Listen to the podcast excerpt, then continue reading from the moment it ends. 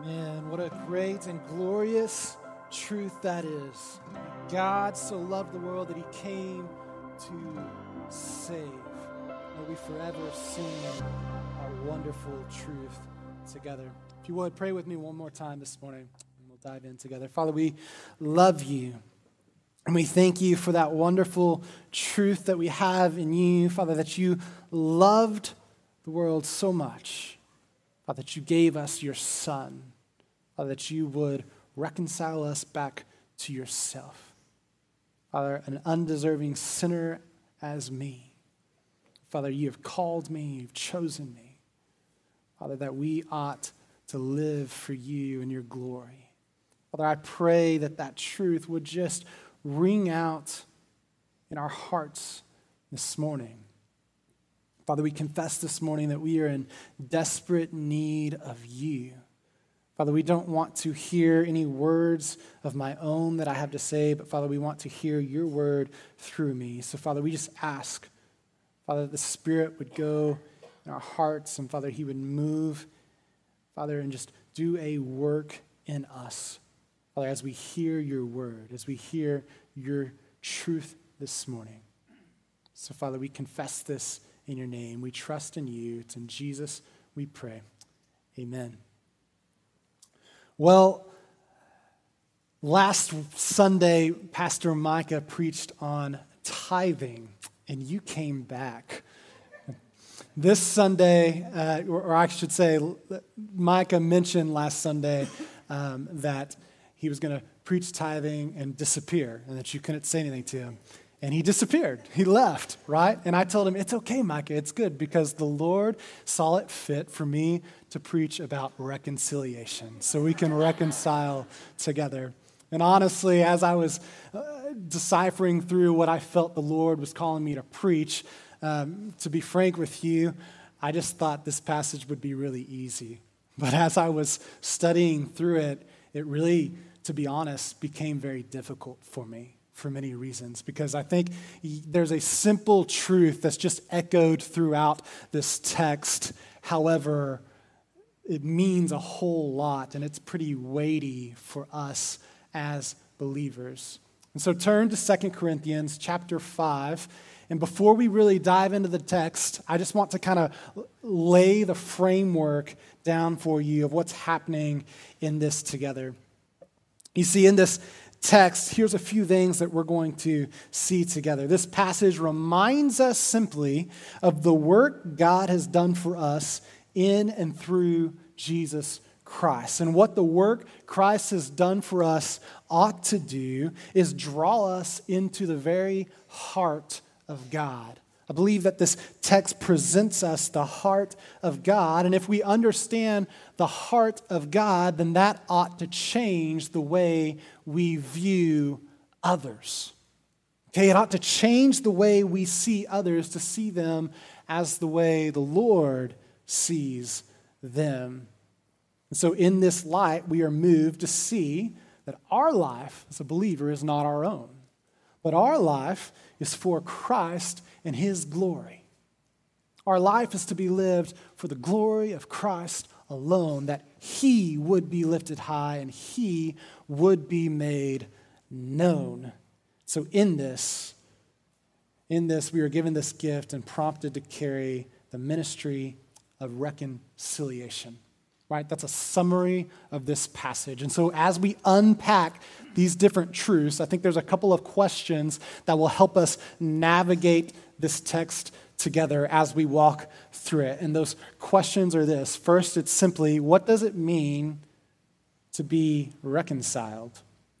What does it mean to be reconciled? I think asking that question as we read this text would prove helpful. And if God reconciles us back to himself, then how should we respond? If God is in the work of reconciling us back to himself, then how does that truth cause us to respond accordingly? These two questions will help us as we dive into the text together. A few years ago, you may remember, um, just down the road in Dallas, an event happened Former police officer Amber Guyger made a horrific, devastating, and costly mistake. After working a police shift, Amber came home and found a man, Botham Jean, in her apartment. Now, obviously, she was alarmed and scared, but her feelings led her to shoot and kill him. Now, the problem here Amber wasn't in her apartment, Amber was in Botham Jean's apartment. A horrible, horrendous tragedy had just occurred, and rightfully, many people were outraged by this, of course. And when this hit the news outlets and the media, they grabbed hold of this. The problem was only magnified, of course, because for the media, they wanted to make sure we knew that what happened in this situation was a white police officer had just killed an innocent black man. So the ramifications of this event were huge. They were huge. People were outraged. But if you don't know the story, or maybe you just never really heard the next part of that case because, of course, this truth didn't really get pushed quite the same way as the initial narrative. But what happened next was beautiful and remarkable. You see, Botham Jean, the man that was killed, he had a, had a little brother. And at the time of the incident, the little brother was 18 years old, just 18 years old, students. His name was Brandt Jean. And on the day of Amber's trial in the courtroom, Brandt took the stand to give his victim impact statement. And I want you to hear what Brandt's words were in this moment. 18 year old kid just lost his brother tragically. And he chooses to say this I can speak for myself, I forgive you. And I know if you go to God and ask Him, He will forgive you. And I don't think anyone can say, again, I speak for myself, not even on behalf of any of my family, but I love you just like anyone else. And I'm not going to say, I hope you rot and die just like my brother did. I, I personally want the best for you. I wasn't going to say this in front of my family or anyone. I don't even want you to go to jail. I, I want the best for you. I know that's what Botham would want for you. And the best would be to give your life to Christ. I'm not going to say anything else. I think giving your life to Christ would be the best thing that Botham would want you to do. Again, I love you as a person. I don't wish anything bad on you. I don't know if this is possible. Can I give her a hug, please? This 18 year old kid, Jean. Isn't that remarkable? So he pleads to the judge, and the judge allows him to give Amber a hug. And as you can imagine, there's just silence and sobbing as they embrace. This beautiful picture of forgiveness in the gospel was on display. How could Brandt forgive such a wrong? How could he forgive such a wrong that had been done? Well, in short, because of Jesus. Because of Jesus. Brandt knew Jesus. And that brings us to the first point that will just kind of help drive as we dive into the text together. And it's this forgiveness opens the door for reconciliation. Okay, hear that. Forgiveness opens the door for reconciliation. And so Let's look into the passage where we're going to be today. It's 2 Corinthians 5. We're going to start in verse 11 together. And verse 11 begins with the word therefore. And as I'm sure you've heard many times, when you see the word therefore in the text, you need to look and see what it's there for. Okay, so before we dive into that text, I just want to just kind of summarize a little bit of what's going on right up leading into this part of the text. And right before, in the verses ahead, uh, Paul is just describing, uh, right, this dwelling, tent dwelling, right, and how that can uh, be swayed and tossed. But what we have is a stronghold in our heavenly dwelling, safe and secure. And that's what we long for. We long to be with the Lord, as a believer, that we know we are His. But then he fleshes out this idea well, what, what does that mean then? If I'm away from the Lord, if I'm not home, and he fleshes out the, the, the thought that, well, whether I'm away or I'm at home, all that I do should be aimed to please the Lord. So in this life, until the Lord calls me home to be with Him, then, believer, we should live in such a way that would honor the Lord so that others would be made known. Sorry, so that Christ would be made known to others. So let's pick it up in verse 11 here together. 2 Corinthians chapter 5 verse 11. Therefore, Knowing the fear of the Lord, we persuade others. I'm going to stop right there. Therefore, knowing the fear of the Lord, we persuade others. What is the fear of the Lord? Man, we, we see that phrase, the fear of the Lord, throughout Scripture. Old Testament, New Testament calls us to fear the Lord. That kind of seems odd. It seems strange. And a lot of us don't really delve into what that really means. Why should we fear the Lord? That doesn't make a lot of sense. Some of your translations may even use the word terror, right? Some of your translations might use the word because we know the terror of the Lord, terror of the Lord, fear of the Lord. What, what is going on here? I just, I just want to share just, just a couple quick references uh, that might help us in this. Uh, an Old Testament reference, Proverbs 9.10 says, the fear of the Lord is the beginning of wisdom. A New Testament reference, Philippians 2, 12 and 13. Work out your salvation with fear and trembling. For it is God who works in you both to will and to work for his good pleasure. And on the surface, we're thinking, oh, work out salvation with fear and the fear and trembling. Like, what? that doesn't make sense. Or uh, fear of the Lord is the beginning of wisdom. How does, how does that work? And we're not talking about just being scared of God or whatever. When we talk about fear, right, words like reverence and respect might come to mind. And what, what, what's getting at in this fear of the Lord that we really need to look into is that we would stand in all before a holy God. Now, first, in fearing the Lord, it helps remind us and turn our attention to know that we have a holy God. And that means He is perfect. He is omnipotent, which just means He's all powerful. And He's good in every way. And then that in turn turns to our perspective of us that we are sinners. And that how could this holy God look on a sinner? Well, then we realize what we deserve. Because we've put God in his right place of a holy God, and then us in contrast as wretched sinners. And yes, that, that ought to let us see a holy God and then cry, Woe to me! Woe to me, a wretched sinner. But what's beautiful in this as we heed the call to fear the Lord and we see the Lord in all of his majesty and all of his righteousness, yet this holy God who we lift high then draws near to us.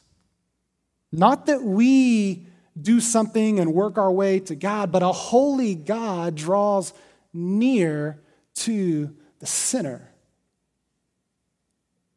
So we fear the Lord, knowing the work that the Lord has done for us, right? As a believer, we know apart from the Lord in our sin, we are objects of God's wrath. We, in our sin, are objects of God's wrath, yet those who are in Jesus know He has delivered us. That's good news because we couldn't do that. When we understand our rightful positioning in relation to the Lord, there is nothing we can do. We are subject to death, objects of God's wrath. But the Father sends the Son to stand in our place that we have been delivered from our sin. That's a glorious truth to be reminded of. And so, in that, knowing the fear of the Lord, we persuade others. And notice it says to persuade, not manipulate. We don't have to manipulate anything. In fact, manipulation is to be deceived. Manipulation is to your detriment. When somebody wants to manipulate you, they're trying to manipulate you into something that won't be for your good. It may be for their good, but it's not going to be for you. But when we persuade others, persuade is to persuade you to experience something that we believe is better. We believe that this is better and it's good. And so we would persuade others so that they would experience the goodness of the Lord, that they would taste and see the Lord and who He is and His holiness, and knowing the work that He has done for them, that they would see and know truth. Let's continue. Pick it up halfway through verse 11. But what we are know, what we are is known to God. And I hope it is known also to your conscience. We are not commending ourselves to you again, but giving you cause to boast about us, so that you may be able to answer those who boast about outward appearance and not about what is in the heart. For if we are beside ourselves, it is for God. If we are in our right mind, it is for you. Now, remember what, what's going on here, okay? The, the Corinthians, right? We, we know this is the second letter that, that Paul has written to the Corinthians. And what we know of the church in Corinth is that it was pretty corrupt. A lot of things were going on. And in the first letter that Paul writes to them, he's really having to rebuke and correct a lot of things that's going on. And what we know in this, right, is that, that Paul has established this church. He was their leader, but in what they were doing and who they were, really, really they rejected Paul as their leader, right? They, they rejected Paul as their, their leader. And why is that? Well, they disapproved of his way of life. They disapproved of him because he was poor. He endured hardships and suffering. Often, Paul was left, left homeless. He was simply unimpressive. His outward appearance really had nothing to offer, nothing that they gravitated to. But what we see throughout this letter of Second Corinthians is that now Paul has pointed out what's going on in the wrong, but he's really working here to reconcile with the Corinthians. He's really working to reconcile with them because he shows, he shows often that he has forgiven them. And he wants them to see not as man would look, but as the Lord sees, right? 1 Samuel 16, 7. For the Lord sees not as man sees. Man looks on the outward appearance, but the Lord looks on the heart. You see, the Corinthians had been exposed to more wealthy and impressive people. They were appealing to the eye. They thought less of Paul, and in some ways, they were ashamed of him. Some of them thought Paul was just crazy. To live in such a way, to do the things that he's doing and what he's been through, he's just crazy. Well, people thought Jesus was crazy. People thought Jesus was crazy. We know what Jesus had come to do. And all Paul's trying to do here is just to get them to the heart of the matter. He's trying to get them to the heart to see that, okay, you may look at me and you may say, well, if I'm out of my mind, it's for the Lord. Because you just don't understand. If I'm in my right mind, it's for you. And Paul's saying, What I do in this life is to please the Lord. I live in such a way to please and honor the Lord that he would be made known, not for personal gain, not to impress you. Paul would be the first to say, My life isn't impressive, but Christ is. So his aim isn't for personal gain, it's not for the approval of man, and he is just pleading with the Corinthians to understand and to see the work that Christ has done in him and that he has done for them as well. well let's continue. We'll pick up in verse 14. For the love of Christ controls us, because we have concluded that this, that one has died for all, therefore all have died. And He died for all that those who live might no longer live for themselves, but for him who for their sake died and was raised. At the beginning of verse 14, we see that we are compelled by the love of Christ. We are compelled by the love of Christ. My translation says we are controlled. Right? But what, what's going on here is that, look, love does something to us. Right? On, on its surface, we see love, right, makes us do some crazy things. Um, when Jessica and I first started dating, we were in love. We were young and we just wanted to be around each other. And especially students, don't do this, don't waste your time. But we would stay out till like two or three in the morning. Why? Because we just wanted to be together. We wanted to be around each other. And Jessica must have loved me a whole lot more. See, I was, I was smart enough to know at least staying out that late. In college, I had worked my schedule where I didn't have morning classes, so I could sleep. Jessica ran track and cross country in, in college, and so she had to get up at like five or six in the morning to run, right? Love compelled her to do dumb things, right? Love still compels us today. We just had our fourth kid, lots of children, because we love each other. The Lord has blessed us in that. But really, what, what we want you to see in that is this is that God's love for us controls us. If we understand God's love for us, it moves us. And make note that it's God's love for us. Not, not our love for Christ, and which compels us, but the love of God that He has for you and me that controls us. Do you see that?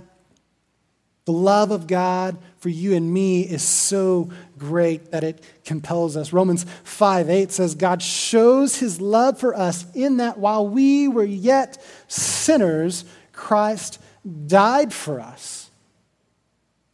Christ died for us so that we would live for him. There's no greater love than that, than that which Jesus has done for us on the work of the cross, that we would live for Him, that we would so be controlled and compelled by the love of God for us to live in such a way that He would be made known. And as we look in this passage, right, the end of verse 14 says that one has died for all, therefore all have died, and he died for all that those who live might no longer live for themselves, but for him sometimes we get caught up reading this text in the word all. Sometimes we look at all and we're like, wait, well, who's the all? What does this mean for us? And how does this apply and work itself out? Look, there, we could have a great theological conversation, debate on the all here. And there's a, there's a time and place for that. But right now, I, I just want you to see one thing here. What we, what we do know that is true is that not all will die and be with the Lord in heaven. There is a hell that is real. Not everyone will die and believe, right? And so what we know is that the all is all whom would believe that we have died in him so that we who live, live for Christ. But what, what I want you to know about, and they died for all, the, the work that Christ does on the cross through the death of Jesus Christ, the atoning work done, is sufficient. It is definite. It is not limited in its ability to do what he set out to do. It is not limited in its power. It's not limited in its efficiency to accomplish the task at hand. It is limited in its application. And what that means is it's limited in its application because the atoning work of Christ is reserved for you, child of God, believer. It is reserved for you. And that's a beautiful, glorious realization because what that means is that Christ wasn't just on the cross and God didn't put his son through that just to say merely, oh, I hope I can do this and people might believe and they might come. No, no, no. Christ sent in his sovereignty, knowing with you on his mind. That he went and he said, I will die for you so that you will come back for me. You were on his mind. That's a beautiful work, knowing that his atoning work would be accomplished because he called you and he chose you. That's a beautiful realization because we can't do that and we can't obtain that work on our own. And so Christ, out of his love for you, did that, and it was definite, and it was sufficient for you who he called, for the all who would believe. So, what does that do for us? What does that do for us? You see, we have been purchased, we have been bought with a price. We are safe and secure by the blood of the perfect, spotless, sacrificial lamb. That Christ lived a perfect life that we could not, that he was the perfect sacrificial lamb, standing in our place so that we could be reconciled to God. Again, that's good news.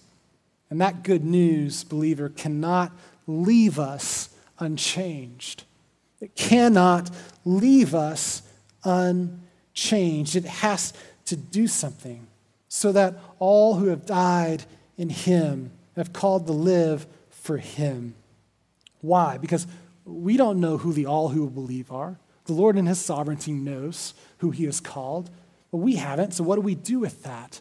Well, we carry this heart knowing what God has done to reconcile us back to himself, and we tell others. We should be implored to tell others so that they too may hear and believe. God has allowed us and invited us to participate so that we would tell others, so that they too may hear and believe. Because you see, for the one that God has called, the Lord is patient. And He is patiently waiting for you to hear so that your heart would believe and you would follow Him. And You would live your life for Him. The Lord is patient with us, whom he has called. Let's continue on. Verse 16. From now on, therefore, we regard no one according to the flesh. Even though we once regarded Christ according to the flesh, we regard him thus no longer. And therefore, if anyone in Christ is in Christ, he is a new creation. The old has passed away. Behold, the new has come. And so, again, what Paul is doing here is we see that he has a call for us and says, Do not look at the appearance of the flesh, but to the substance of the heart. Don't look at the appearance of somebody's flesh, but at the substance of the heart. We look no longer at somebody according to the flesh. Even Christ, although regarded once in the flesh, thus no longer. Right? He's trying to get to the point of what's really going on, what's really happening. Right? Paul saw Jesus in the flesh and Paul misjudged him. Right? Don't forget who Paul was. Right? Paul, the same man, Saul, who sought to kill Christians and believers sought to imprison them and punish them. He wanted an end of the advancement of the gospel. But then the resurrected King Jesus met Paul on the road to Damascus, and it changed everything. Paul's eyes were opened that he would see the glorious work that Christ had done for him, and it changed everything. He was a new creation. The old was gone. But Christ had made him a new creation to live according for his purposes and will. The magnitude of what Christ has done for us shifts our perspective. When our perspective is changed, it shifts our focus to see others in a different light. Right? If we would stop looking at others according to the flesh according to their outward appearance, but we would cut to the heart. It's what Christ always has done, that he would cut to the heart of the matter. We would see people in a different light because of the work that Christ has done.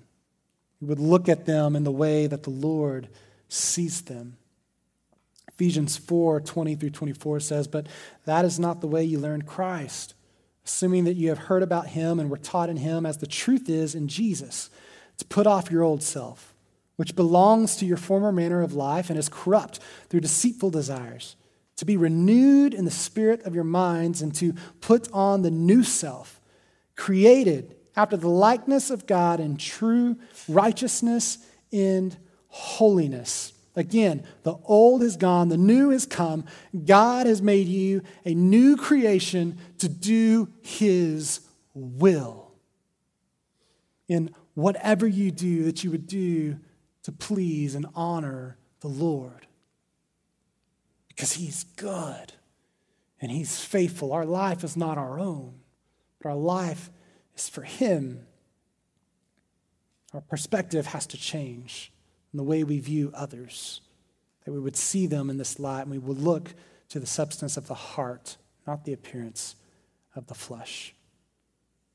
Verse 18 All this is from God, who through Christ reconciled us to himself and gave us the ministry of reconciliation.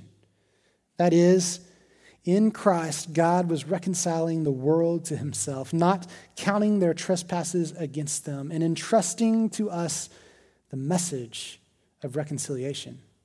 Therefore, we are ambassadors for Christ. God making his appeal through us, we implore you on behalf of Christ be reconciled to God. In his love for us, God reconciles us to himself. In his love for us, he reconciles us to himself. The reconciling work of God is found in and through Jesus and Jesus alone. The reconciling work was done through Jesus. You see, Jesus is the propitiation for our sin.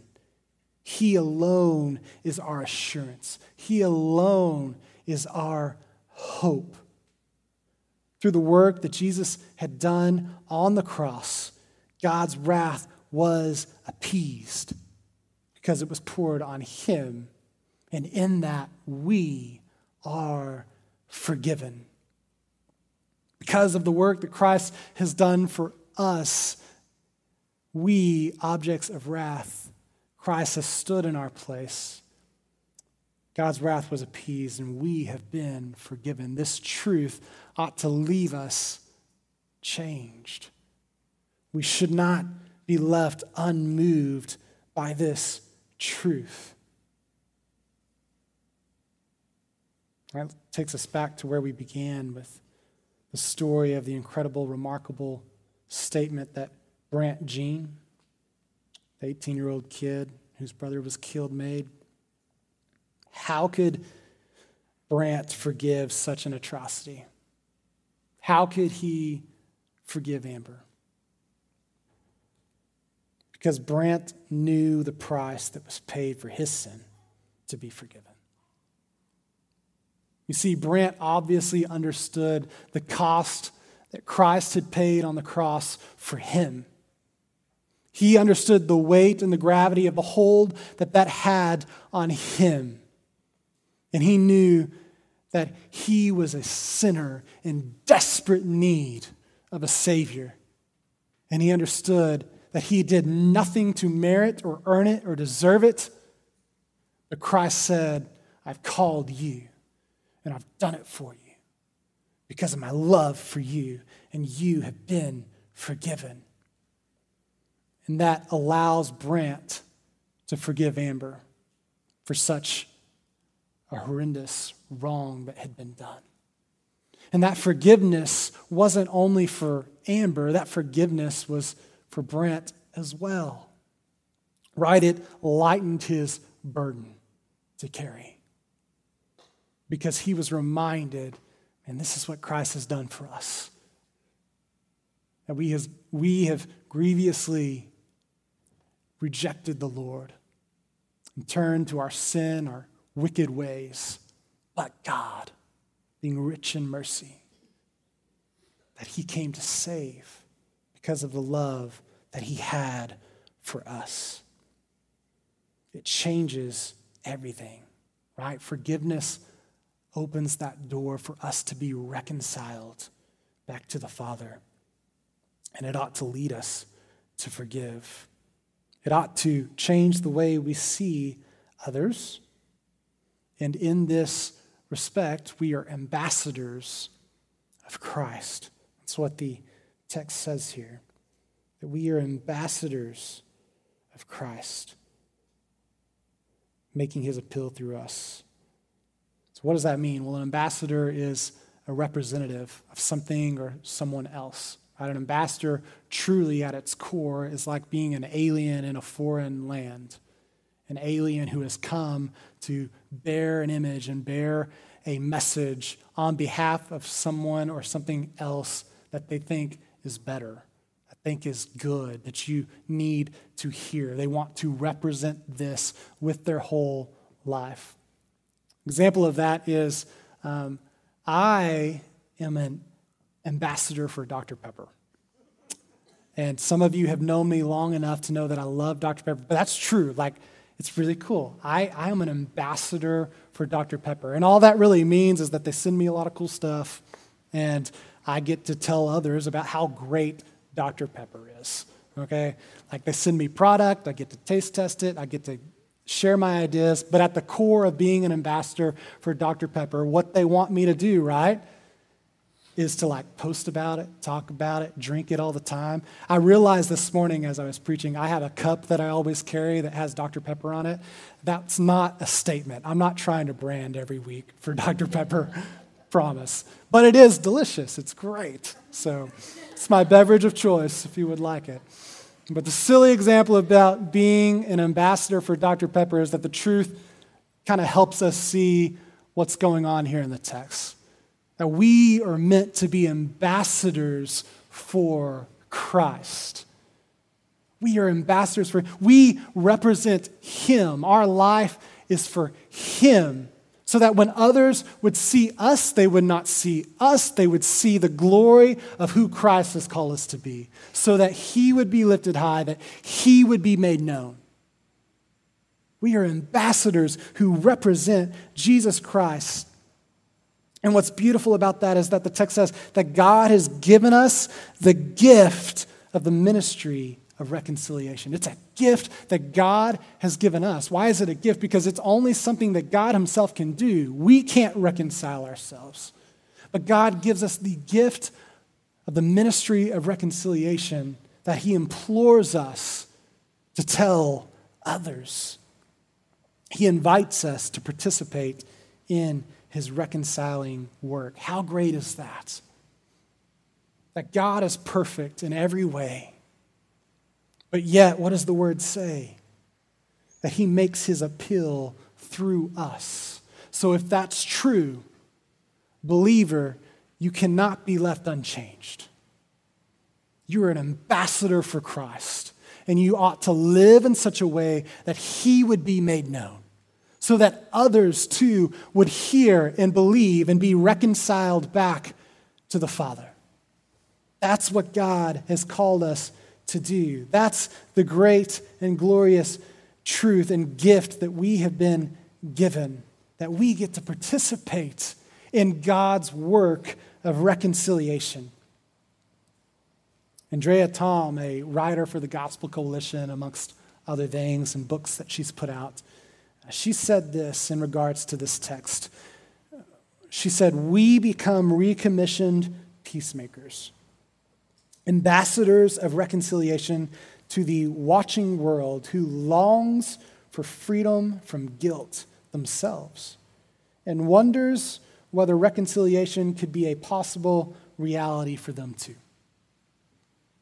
What we know is that we live in a lost and broken world in desperate need of hearing the gospel of Jesus Christ. We know that others are searching for some sort of hope something that would satisfy their soul, something that could fill them. And we have the only answer to that. We have the answer for what is our hope, what is our blessed assurance of the faith. That it's Christ Himself and the work that He's done for us. And we bear that.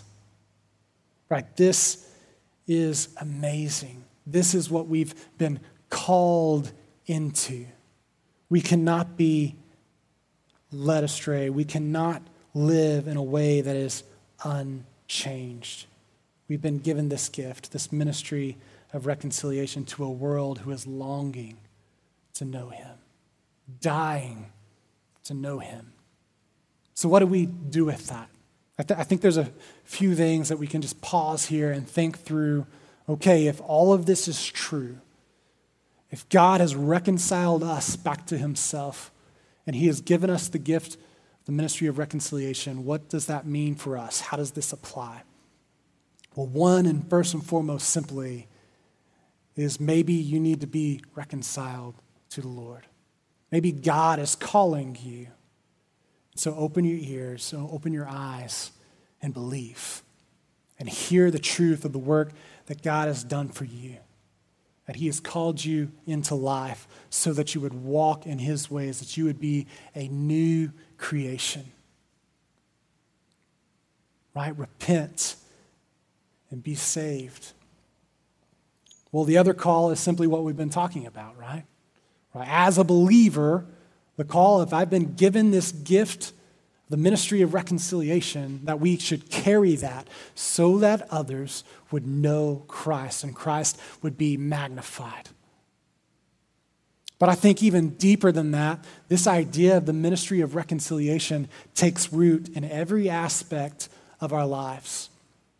See, something you all know we say here at Redeemer, right? Our whole slogan, our statement is that we are broken people loving broken people. We are, we are all in need of forgiveness. We are all messed up. But we are broken people loving broken people. And so maybe the call for us as well is that we would reconcile with one another. That we would reconcile our relationships with one another because maybe we've looked at somebody through an outward appearance. And we've looked at them on their flesh because we know what they've done, we know what they've walked through, or maybe we've heard about it and we think we know. And so we just distance ourselves, right? The opposite of reconciliation is alienation. And so we alienate. That's not how it should be, believer.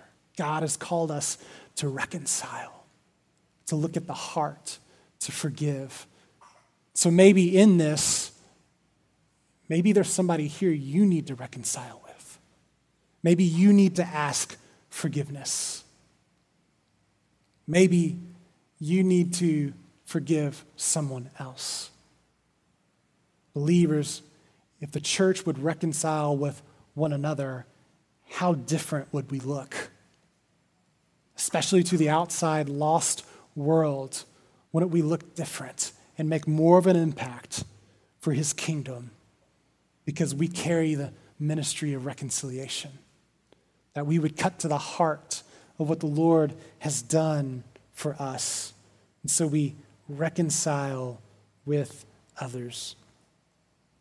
See, here's the truth Here's the truth in all of this of what the Lord has done for us that you see, Jesus wasn't powerful because Jesus had a message to give. Jesus was powerful because he was the message. Jesus was powerful because he himself was the word. He was the message. And so we too, believer, we have a message to give. But what are you doing with it? Are you sitting on it, saving it for yourself? Going about unchanged, or are you sharing the message? Are you being the message so that Christ would be made known, so that others may hear and believe? Well, let's close on this last verse.